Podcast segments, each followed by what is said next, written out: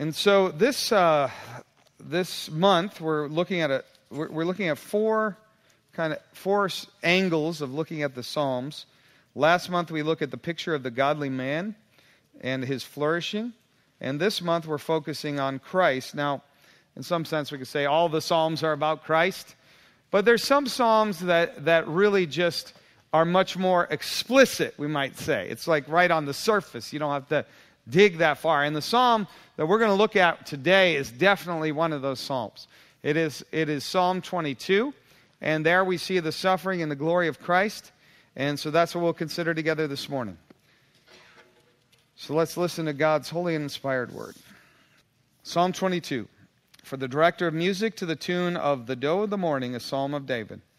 My God, my God, why have you forsaken me? Why are you so far from saving me, so far from my cries of anguish? My God, I cry out by day, but you do not answer, by night, and I find no rest. Yet you are enthroned as the Holy One. You are the, whole, the one Israel praises. And you, our ancestors, put their trust. They trusted, and you delivered them. To you they cried out and were saved. In you they trusted and were not put to shame. But I am a worm and not a man, scorned by everyone, despised by the people. All who see me mock me. They hurl insults, shaking their heads. He trusts in the Lord, they say. Let the Lord rescue him. Let him deliver him, since he delights in him. Yet you brought me out of the womb. You made me trust in you, even at my mother's breast. From birth I was cast on you. From my mother's womb you have been my God. Do not be far from me, for trouble is near, and there is no one to help. Many bulls surround me, strong bulls of Bashan encircle me. Roaring lions that tear their prey open their mouths wide against me. I'm poured out like water, and all my bones are out of joint. My heart has turned to wax, it is melted within me. My mouth is dried up like a potsherd, and my tongue sticks to the roof of my mouth. You lay me in the dust of, the, of death.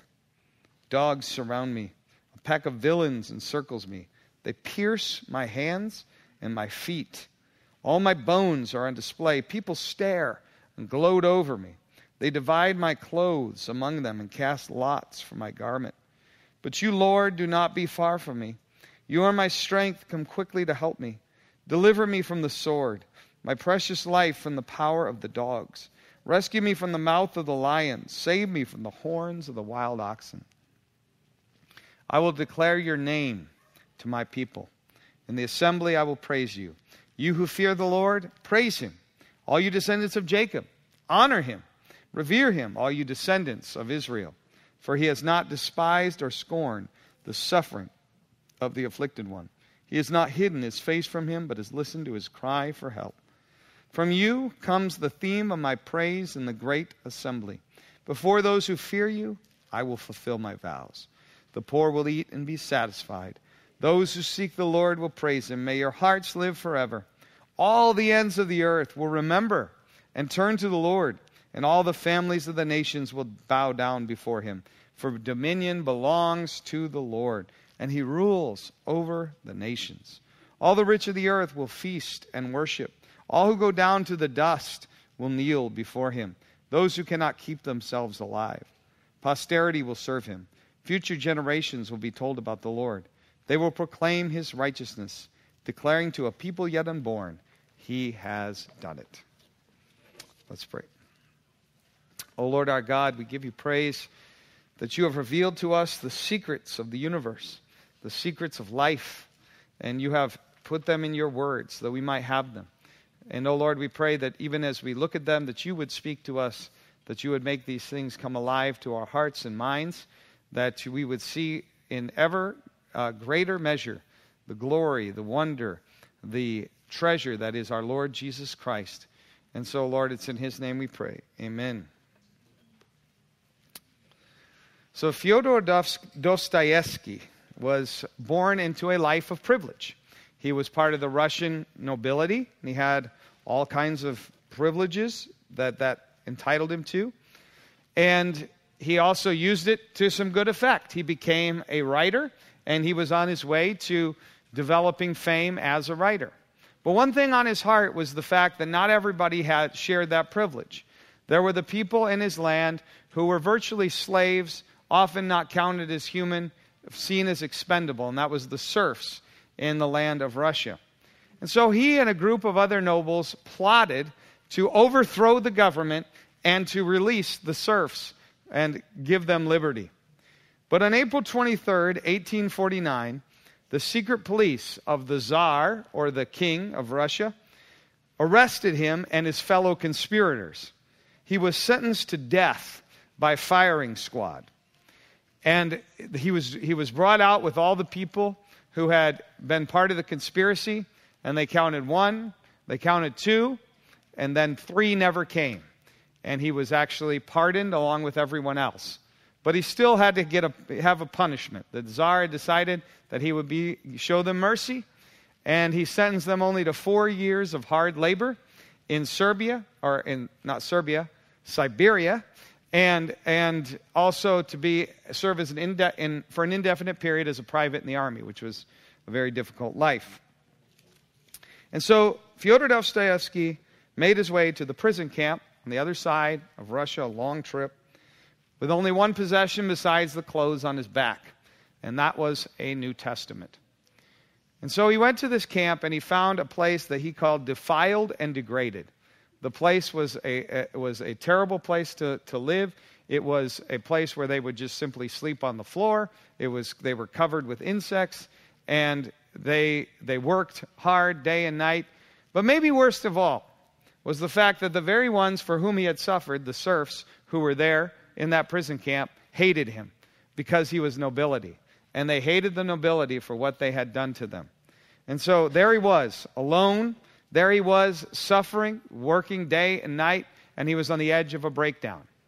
But two things happened. One is, one day he had a recollection of a peasant named Marey that was in his village when he was a young boy. A wolf had come into the town, and he was, and Fyodor was scared. And this peasant Marey came to him and dealt with him like a mother, comforting him, speaking to him, telling them that God would take care of him and that everything would be all right. And that moved him deeply. The second thing is that he began to read the New Testament. And there he encountered the Christ that he had, he had met as a child. And he found in Christ the one who had entered into his suffering. He found, in the words of one of his biographers, Cristobal Krusen, the suffering servant who chose to empty himself of royal privilege to live among the earthly poor, whose acceptance of God's will led him to a Roman cross where he sacrificed his life for the sins of the world. So, there in the New Testament, he found the Christ who, who could identify with his suffering. And that changed him, and he began to have hope, and he began to love those around him. And that's what this passage can do for us as well. Wherever we are, whatever we have suffered, are suffering, or will suffering, here we find the Christ who has entered into our suffering and has come right alongside us. And so that we can find in Christ, the Son of God, someone who can sympathize with us. And so that's what I want us to see here in two parts the profound suffering of the glorious King and the marvelous exaltation of the glorious King. This passage describes for us profound suffering and anguish of soul. It describes the suffering in various ways. It describes first the physical suffering, which we can see as extreme exhaustion, fatigue, hunger, and thirst.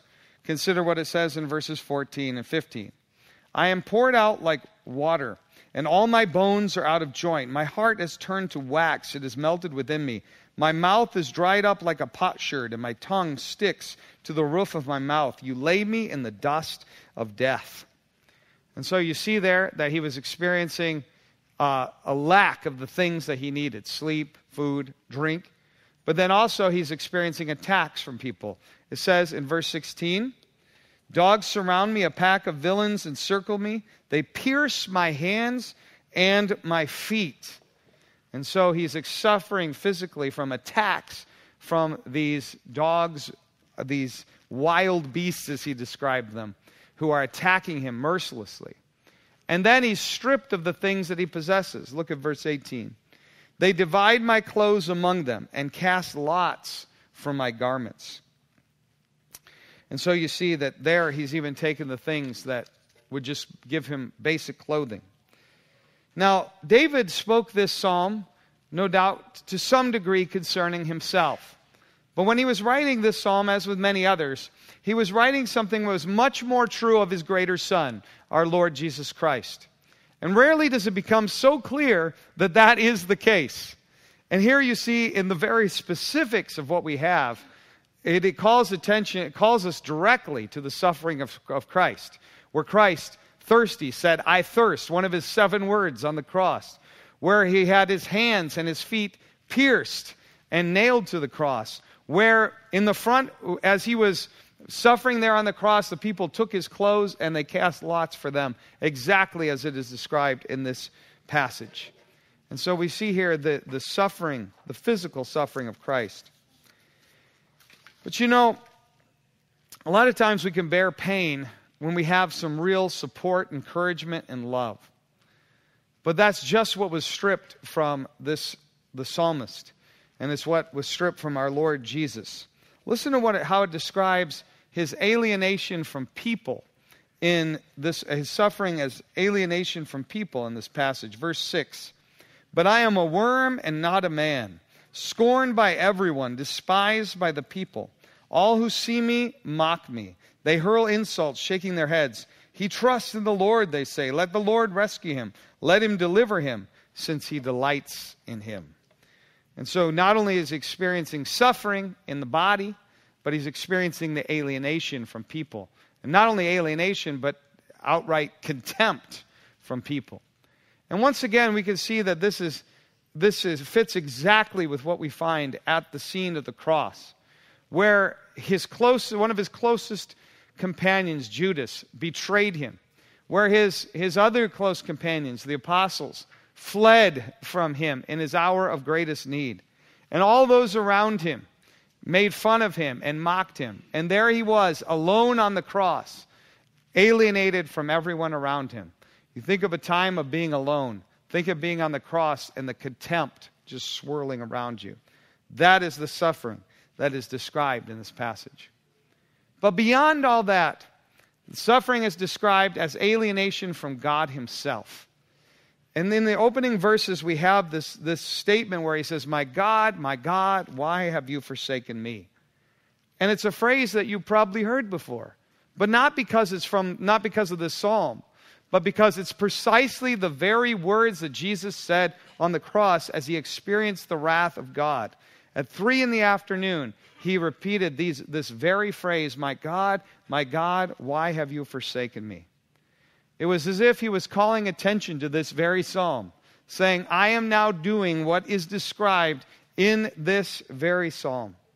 This was the trouble that Jesus had. You know, many of the martyrs have gone to their death singing praises to God and joy in a miraculous way. Jesus went with deep sorrow. Why?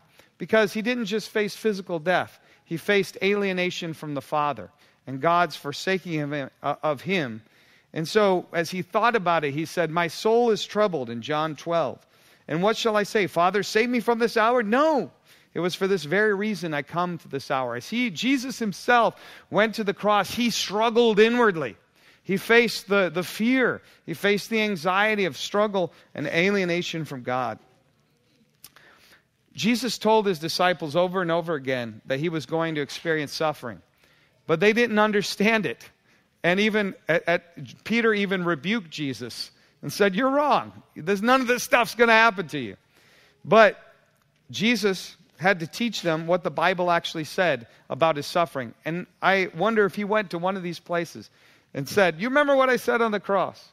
He said, Let's go back to Psalm 22. This is the suffering that I am going to suffer. And all the details showed that this is precisely what it's pointing to.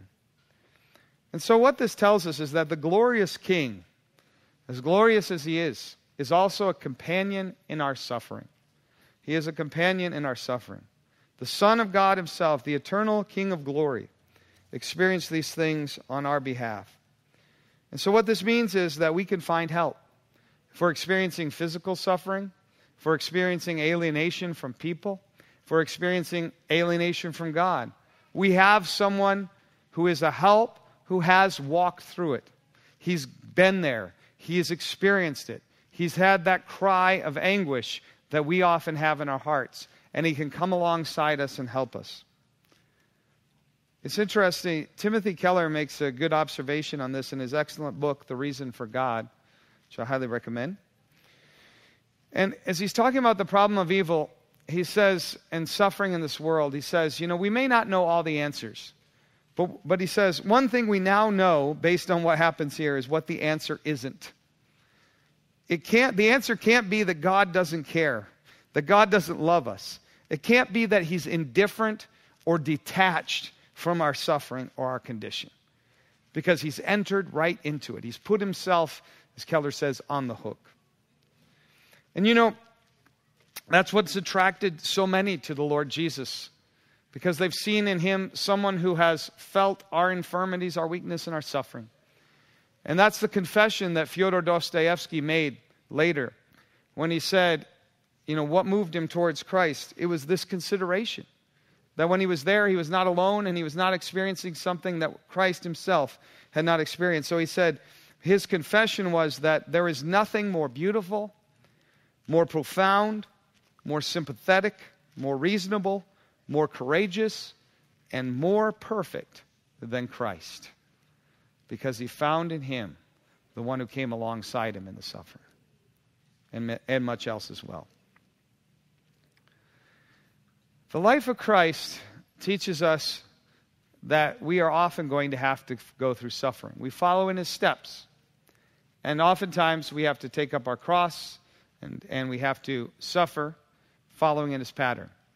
But another thing that the, that the life of Christ teaches us is that, is that suffering doesn't last forever. And it's really astonishing here. You have this profound and, and deep cry of anguish.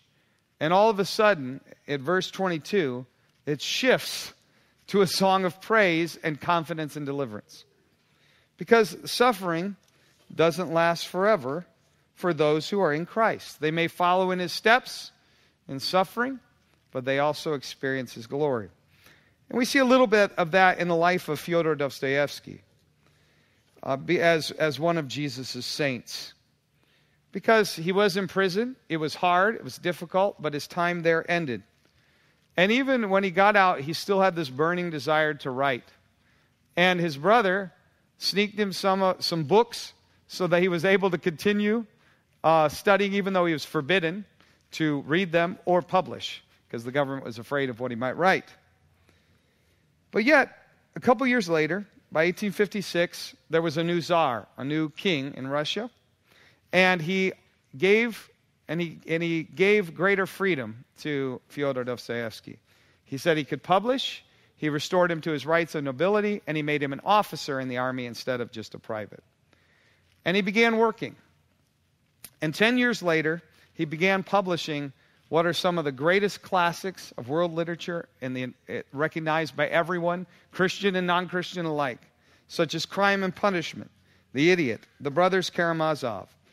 And his reason for doing this was to show forth the glory of Christ. Our suffering doesn't last forever. It didn't last forever for Fyodor Dostoevsky, it doesn't last forever for his saints. It does it did not last forever for Jesus. And that's what this passage shows us is that there's going to be a marvelous exaltation. He's, the Messiah, the King, is going to suffer, but then there's going to be a marvelous exaltation. His cries of anguish would turn to praise. And so we see that he says, I will declare your name, verse 22, to my people. In the assembly I will praise you. The cries of anguish will turn into praise. And he calls everybody to lift up the Lord. And he does this. He says he would praise God because God would deliver him, that he would not leave him forever in suffering. He's going to lead him out, as it says in verse 24.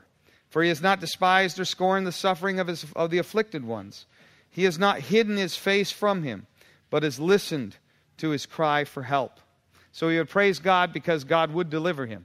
But then, secondly, he would praise God because his dominion would extend in space that is over the earth. Listen to verse 27. All the earth, ends of the earth will remember and turn unto the Lord, and all the families of the nations will bow down before him. For dominion belongs to the Lord, and he rules over the nations. What he's saying is that whereas you, you have the king suffering, everybody seeming to be against him, all that's going to completely turn around. And the dominion of the Lord is going to extend throughout all the earth. And we've seen the fulfillment of that in our own day. We're here a long way from Jerusalem, my friends. And here we are praising the Lord. And we have people from all kinds of nations who've come and are praising the Lord with us today. And they're doing it all over the world. This is the fulfillment of the glorification of the King. And then he would not only praise God because his dominion would extend in, time, in space, but also in time. What he says is, People are going to praise the Lord, but they're going to keep praising the Lord. Every generation, look at verse 30. Posterity will serve him. Future generations will be told about the Lord. They will proclaim his righteousness, declaring to a people yet unborn, he has done it. And so we see that the Lord continues working in the generations. And, you know, some of us may have come to Christ uh, later in our life without much Christian influence in our family. But a, a, lot of us here had many people who spoke into our lives from our own family. And then other people who, brought, who came to us to proclaim it to the next generation. I can go back in my family line and see the work of the Lord for generations and generations and generations. The Lord's been working. He keeps every new generation. He keeps speaking. He keeps speaking. And, you know, and sometimes we get concerned about the future and about our youth. But we need to remember that the promise of the Lord, the king is still working. He's working with the next generation. You heard it today in what you heard from Noel. You heard it, you heard it a few weeks ago in what is happening with Rodrigo. And the Lord is going to keep doing that. And what we need to do is lean into that and be a part of what God is, what God is doing. Because this is precisely what Jesus said would happen.